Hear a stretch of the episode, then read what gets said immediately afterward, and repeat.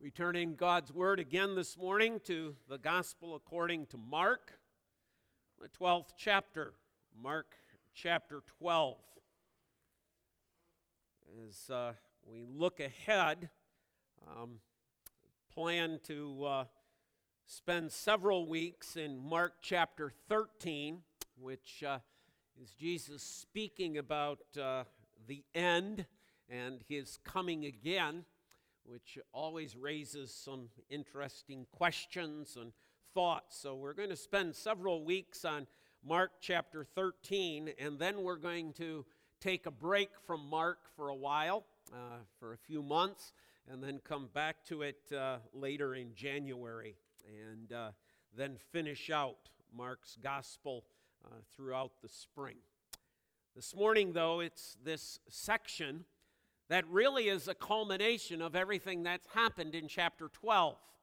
Um, when you take it as we have piece by piece, all of a sudden, some of this starts fitting together in ways that if you just read Mark 12, 41 through 44, you, you might not see how it is all so beautifully woven together by Jesus. But here it comes, okay? The intricate purpose for which the whole chapter now takes its focus. Mark 12, 41 through 44. And he sat down opposite the treasury and watched the people putting money into the offering box. Many rich people put in large sums. And a poor widow came and put in two small copper coins, which make a penny. And he called his disciples to him and said to them, Truly I say to you, this poor widow has put in more than all those who are contributing to the offering box. For they all contributed out of their abundance, but she, out of her poverty, has put in everything she had, all she had to live on. As far the reading of God's word, let's again bow in prayer and ask for God's blessing upon its proclamation this morning. Father, will you give Pastor Bob what is needed to explain your word? Give us the understanding in what we receive from this word. We pray this in Jesus' name. Amen. And Amen. Thank you, brother. Well, there are three actions of Jesus that, as you read through these few verses, kind of stand out. Three things, three actions that Jesus is involved in. First of all, that Jesus sat. Secondly, that Jesus watched. And then thirdly, that Jesus called. He sat, he watched, and he called that act of the fact that he sat down is kind of an interesting thing. It, it, may not appear that on the surface, but if you think back to this, this Gospel of Mark, this is pretty rare. This has been a, a gospel of action. Jesus is always going somewhere, he's traveling somewhere, he's involved in something. Rarely have we read that Jesus sat. Mark's gospel is the gospel of action. Certainly, as we even think back to this Passion Week that we're now involved in here in Mark chapter 12, there has been little opportunity for Jesus to sit. They've been coming and going to the temple on a regular basis. Nor will there be much opportunity in this Passion Week in the chapters that lie ahead of us for Jesus just to sit. So it is noteworthy that scriptures tell us this. And he sat down.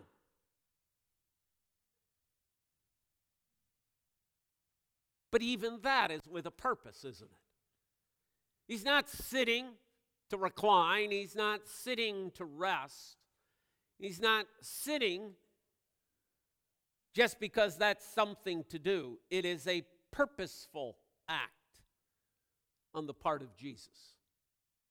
Because note where it is that he sat. He sat opposite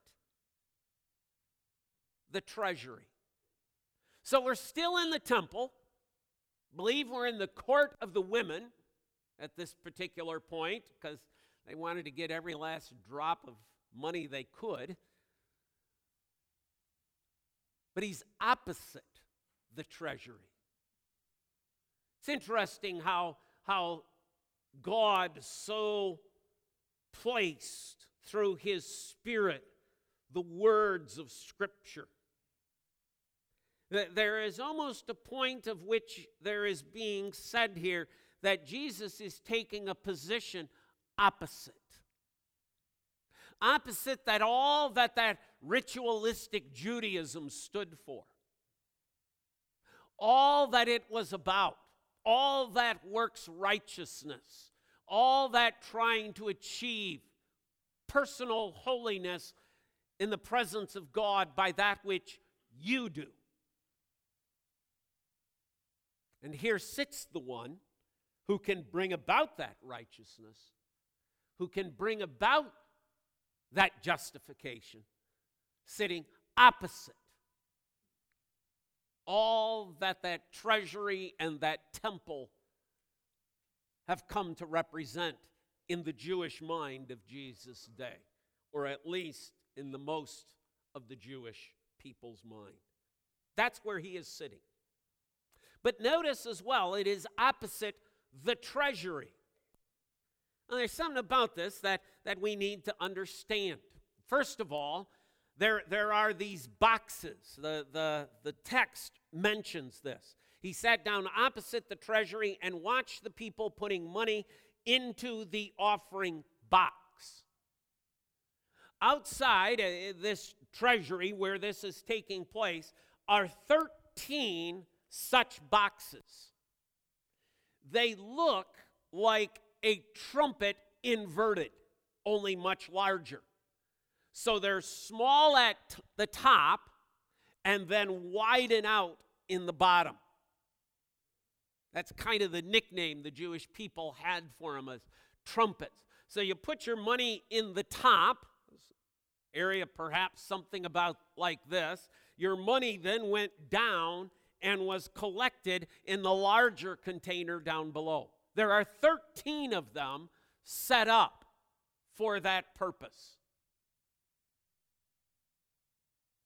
For what purpose? Well, each chest represented a purpose, and there was writing on the front of it so people know. Six of the boxes, six of the 13, are for what they referred to as free will offerings. In other words, they could be used for whatever purpose those in charge of the treasury deemed necessary. So, six of the 13 were for that. The other seven were dedicated to the following one box was dedicated to the new shekel dues, one box was de- dedicated to old shekel dues, one o- box was dedicated for bird offerings. Another box was dedicated for young birds for the whole offering. Another box was dedicated for the expense of wood for the sacrifices. Another box for frankincense purchase. And another box to, for gold for the mercy seat. 13 of these. And as people would come, they would place their coins in these boxes. They would perhaps choose and pick which one they were giving to on that particular day. Others might have given something into each one of them. We don't know exactly how that, that happened, but you can well imagine that. Some perhaps in a designated one, others perhaps in the free will ones, others perhaps in all of them. 13 in all. But we need to note the time. This is Passover. Jerusalem and the temple are filled with Jewish pilgrims who have come from basically the entire known world. They come for the Passover. So the place is crowded. There's lots of people.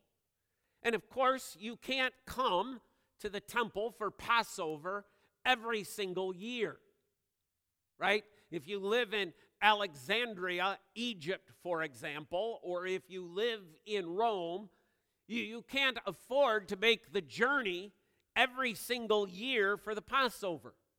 So you've saved up. You've got coins in your pocket. You've got a bag.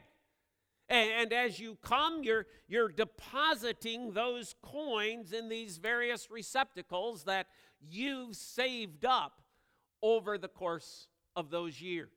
Others come on a yearly basis. Some live in that proximity. They're close enough. They can come every year. Some perhaps divide up their offering so that every day of the celebration of the Passover, they come and they give something. Others perhaps give it all at once.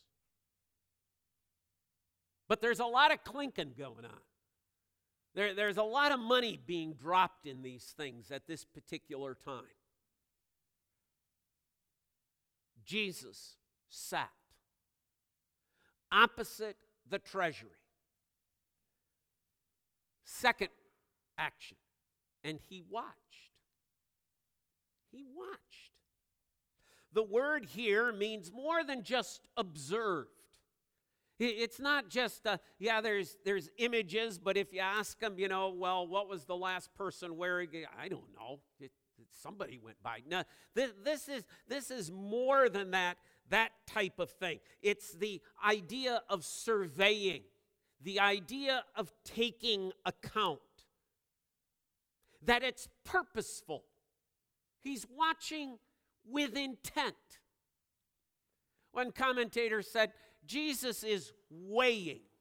The watching is a weighing.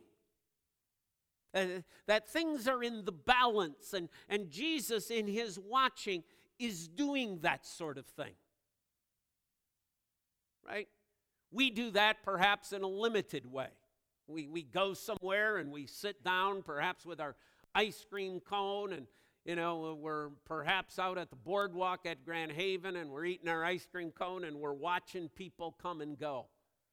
Right? And, and we're watching them walk their dog or we're watching them in terms of their clothing or in terms of their tattoos or whatever else.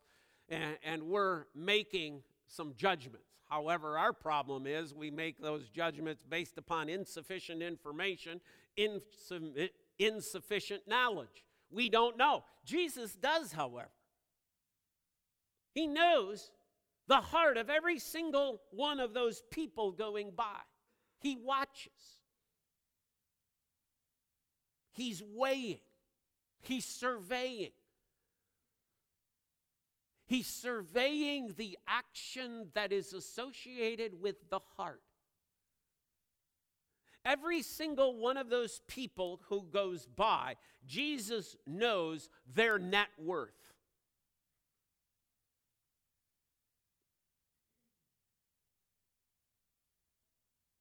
And what does he watch? The text tells us. He watches many rich people put in large sums.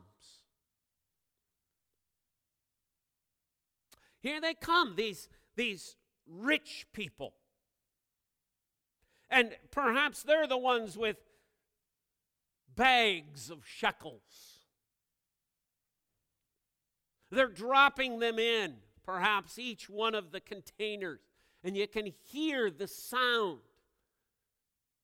Remember, remember the ad that runs every once in a while, the, the one for uh, pro life, in which they're dropping the BBs into the steel drum, you know, and, and you're hearing, you're listening, and, you know, uh, for each of the wars. And, you know, there's a little clink here and a little clink there. And then you're pretty much impressed when you hear the one from World War II. And then they say, these are the ones that have been lost in the war on the unborn. And it just goes on and on and on. Well, those coins, as they go in, you, you can tell by the sound how many are actually going in. How much have they put in? Jesus knows that these rich people, and he knows they're rich, he knows what their net worth is, and he knows the amount, and he knows that they're actually putting in large sums. It's interesting that, that Jesus does not seem to be commenting on that. This is not a comment on the wealthy who have given their large sums. Now, we can well imagine that there were those who misused this. Probably the category of people just above this, right? Text, those scribes that Jesus has been taking to task coming in with their long white robes, probably with their large bag of coins, and making sure they stop at each container just so that people see them, just so that people watch, just so that people observe. There might be some of those who are putting in large sums out of some sort of an attempt to become right with God. Jesus knows. But he's really not commenting on that. He has weighed it, he has surveyed it. He makes the comment, or the comment is made for us, that he observed the rich who gave their large sums.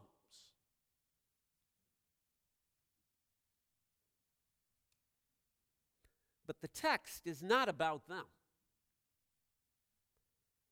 And a poor widow came and put in two small copper coins, which make a penny. A widow. Now, they knew it was a widow. Jesus knows it's a widow because he is all wise, right? He's God. He knows that. But so does everybody else. Everybody else knows this is a widow as well. Why? Because widows were required to wear distinctive clothing. Everybody knows that this widow is that this woman is a widow. And we're given the note she's poor. In other words, the clothing she is wearing is it's visible, it's obvious she doesn't have much. They knew.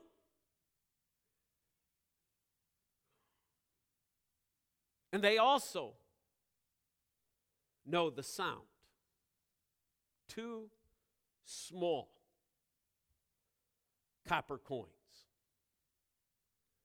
Now, don't be misled by the makes a penny. We're not talking about, you know, Lincoln head pennies. Okay? That's a comment of that day. The best we can come up with is that this was worth about one four hundredth of a shekel and a shekel was approximately a day's wage. They're called in some of your versions lepta, which means peel. So you think of this coin as something that's like the peel, like an apple peel. It's not thick, it's thin. It's very thin, it's very light. Two small thin, Not worth hardly anything at all. Two of them. She drops into the offering box. I want you to think about that sound. Nobody hears it, do they? You don't hear those featherly light coins hit the bottom not amidst all of the hubbub, not amidst all of the noise and all the clanking of, of all the other coins going in the other containers. These two coins are basically inaudible, but not to Jesus. Nobody except the widow and Jesus know how much she put in. Nobody went and, hey, let's open this thing up. How much did she give? Ah, oh, look, this. Nobody knows. But Jesus knows. Jesus knows what she has given.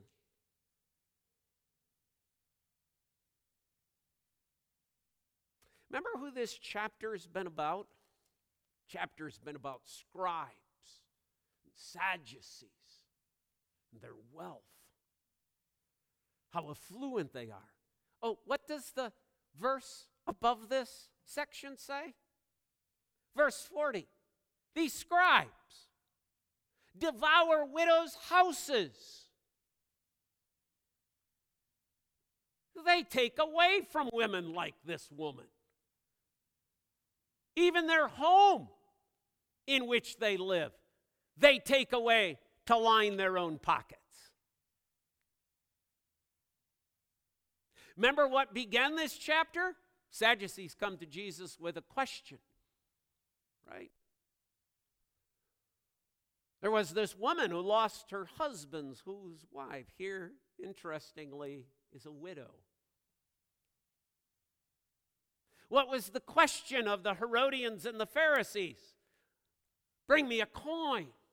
Is it right to pay taxes? See how the whole chapter is coming together? It's about coins, it's about money, it's about wealth, it's about riches, it's about poor widows, it's about arrogant, selfish scribes. It's about those who call attention to themselves and those who want no attention given to themselves. It's about the Shema. Thou shalt love the Lord thy God with all thy heart, with all thy soul, with all thy mind, with all thy strength. And a second like unto it is this is thou shalt love thy neighbor as thyself. What is she doing? She's giving an offering. What is she giving? All that she has. The whole chapter is summed up in Jesus sitting. See, he didn't just sit for no reason. There was a purpose. He knows the widow's coming. He's watching all of this. This will be, as it were, his concluding point of the chapter. Here is his example of that which he has been teaching about money, about coins, about resurrection, about widows, about the greatest commandment, about scribes. Here she comes, his example.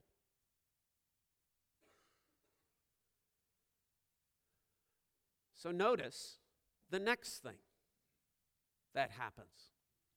And he called his disciples.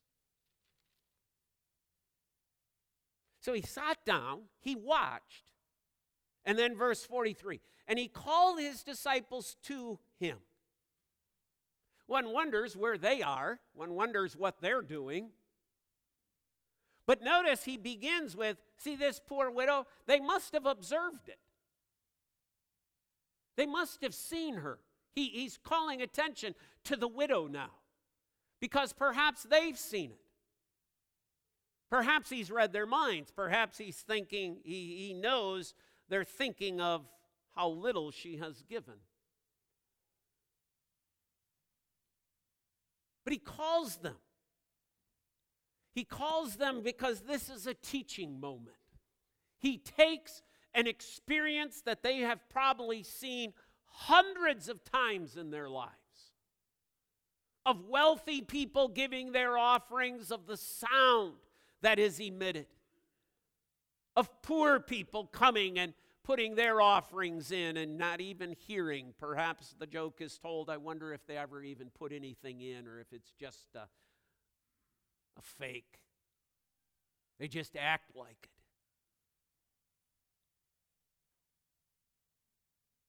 Jesus uses this as a teaching moment. And what is his teaching? She gave more than all those contributing to the box. That's what he teaches them. Did you observe what just happened? You watched, right? You saw the widow come through. You heard the lightness of the offering in terms of the two small coins. Here's the teaching moment. But she gave more than all. Not just more than all the rich,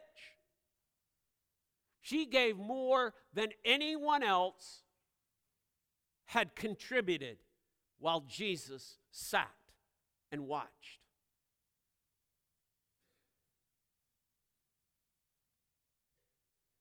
She gave all. She exemplified what hear, O Israel, the Lord your God is one. Thou shalt love the Lord thy God with all thy heart. She did it. She did it. She loved the Lord with all she had to give. And because Jesus knows her heart, he knows that what she gave was from her heart. She gave all.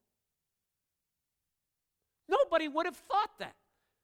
Nobody watching that scene that day would have made that observation. Nobody would have made that calculation. That's something that the disciples and we need to be taught. Because the observation of human eyes was that she gave the least. She gave very little. She gave lightly. You couldn't even hear the sound of the coins hitting the bottom. They needed to be taught. The disciples needed to have their eyes opened about this whole giving aspect of the kingdom. They, they couldn't be swayed by the large gifts that would be coming in.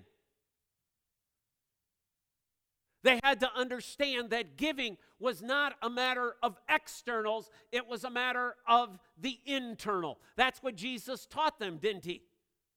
Early on. For where your treasure is, that is where your heart is also. Your giving is not so much the amount of money, it's the amount of heart. It's the heart that is on display. It's the heart that is being shown. That's what is going on. Jesus is calling their attention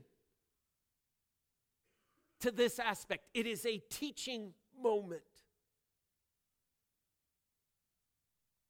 But it's not only a teaching moment, it is also a truthful moment. This is the truth.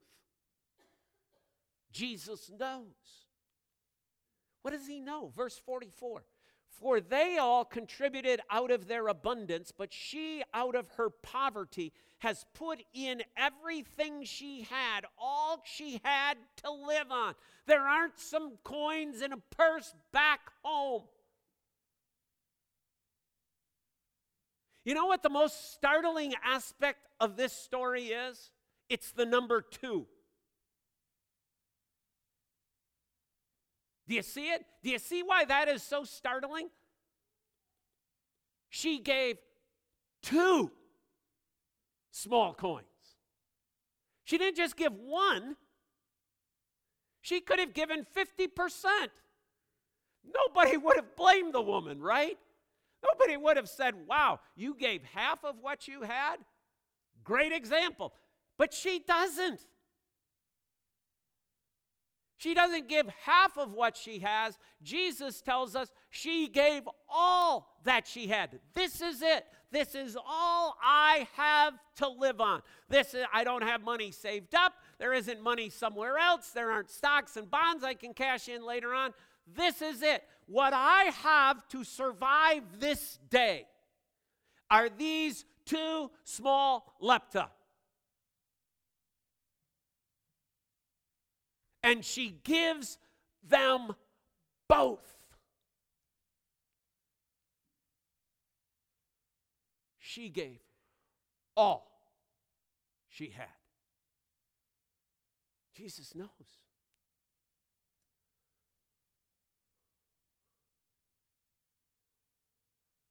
What is she doing? What is this? What's on display for us here? Faith. Remember, it's Jesus who taught. Why are you anxious? Why are you worried about what you're going to put on and what you're going to eat? The Lord knows. Don't worry about tomorrow. Tomorrow has enough worries of itself. You see, she in faith is trusting God for tomorrow. All that I have for today, I'm giving to the Lord. This is Passover. This is the time when we must sacrifice. This is the time which we must give.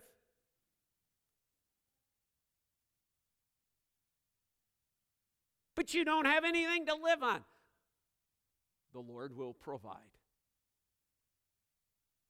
I'm trusting God for tomorrow.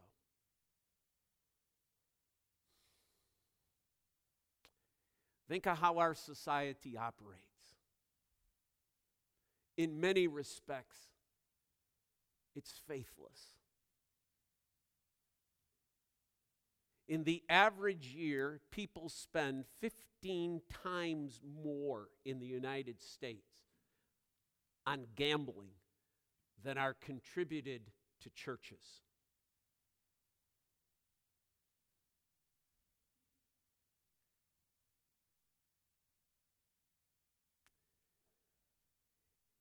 This is a thoughtful moment. Do we live honestly before the Lord? See, I can fake it, you can fake it with each other. We can pull the wool over each other's eyes, but we can't pull the wool over the Lord's eyes. The Lord knows. The Lord knows the hardness of our hearts. The Lord knows the rebellion of our hearts. The Lord knows. He watches. He watches. He weighs every action. Everything we do in life is weighed by the Lord.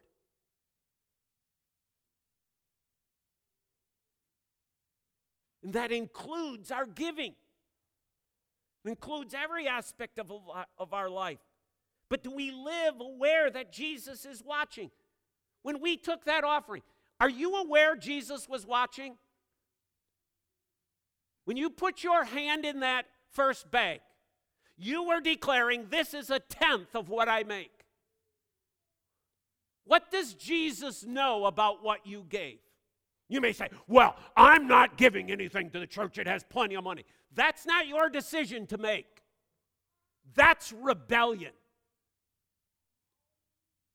Jesus doesn't say, now that woman shouldn't have, those scribes have enough. No.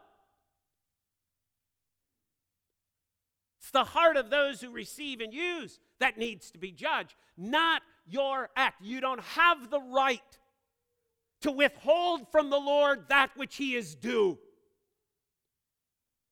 To withhold from God that which he is due is sin.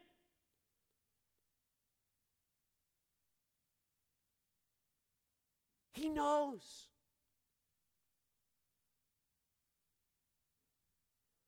He knows the intent with which we give, He knows its purpose.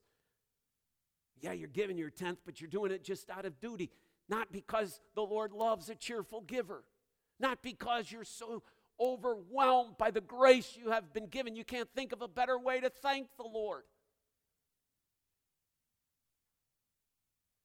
The Lord knows. I'm not giving that because I need that because I got to make a car payment on my brand new car. I'm not going to help those poor people over there. I've got to pay for a pantry full of food that I'm going to throw some away because it's going to spoil before I get to it. The Lord knows.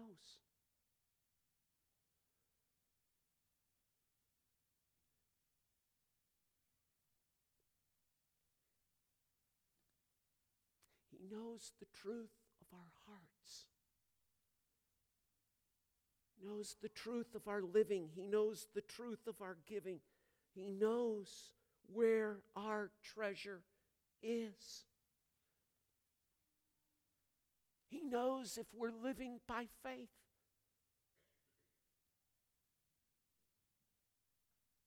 And He knows how susceptible we are to human pride. One commentator asked the question in regards to this if most of the major campaigns that are held in the United States and even in churches and charities, if people's names were not announced as far as how much they gave, would they give?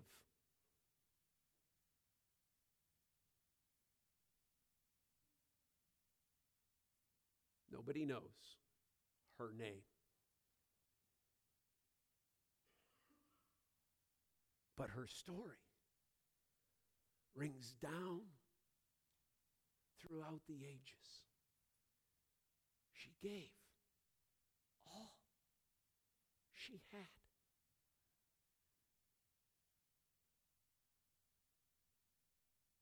Father, we reflect upon this. We raise all our excuses. Yeah, but I got to live tomorrow. I got to live the next day. I got to take care of my family. We, we, and you know that. You know we have responsibilities. You know we have obligations. You know we have duties. We, you know we have to care for our families. You knew that was true of the disciples who were sitting around you that day. The issue is our heart. The issue is an issue of our heart. Where is our heart?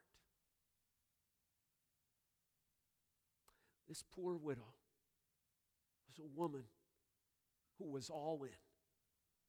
All in. Father, may our lives, may our lives from day to day be lived all in for you. May we desire, Father, your glory and your praise in everything. Less of self, more of you. So that your name would be honored and glorified and praised. Father, make us, help us to be those who live more like the widow